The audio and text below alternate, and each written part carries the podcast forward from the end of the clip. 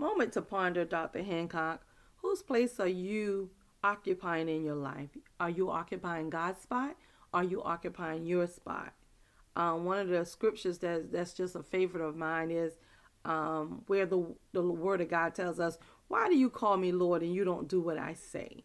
In other words, if I've given you instruction, if I know the way to take, the very God of the universe, the Alpha and Omega, the beginning and the end, take time to give us instructions through the Word of God.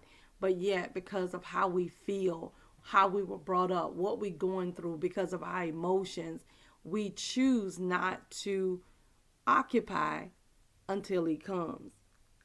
You got to make sure that you are not trying to play the God's role in your life and your role because we can't play God's role even though we try to.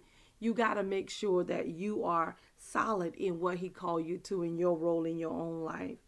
Second Corinthians 10 and 5 says, Cast down imaginations and every high thing that exalteth itself against the knowledge of God, and bringing into captivity every thought to the obedience of Christ, and having in a readiness to revenge all disobedience when your obedience is fulfilled.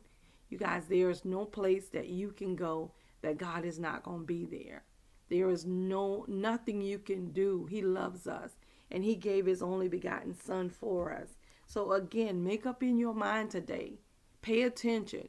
Are you trying to be God in your life? Are you trying to live your life according to what God is saying? Make up your mind because you will see the fruit of whatever it is you're doing.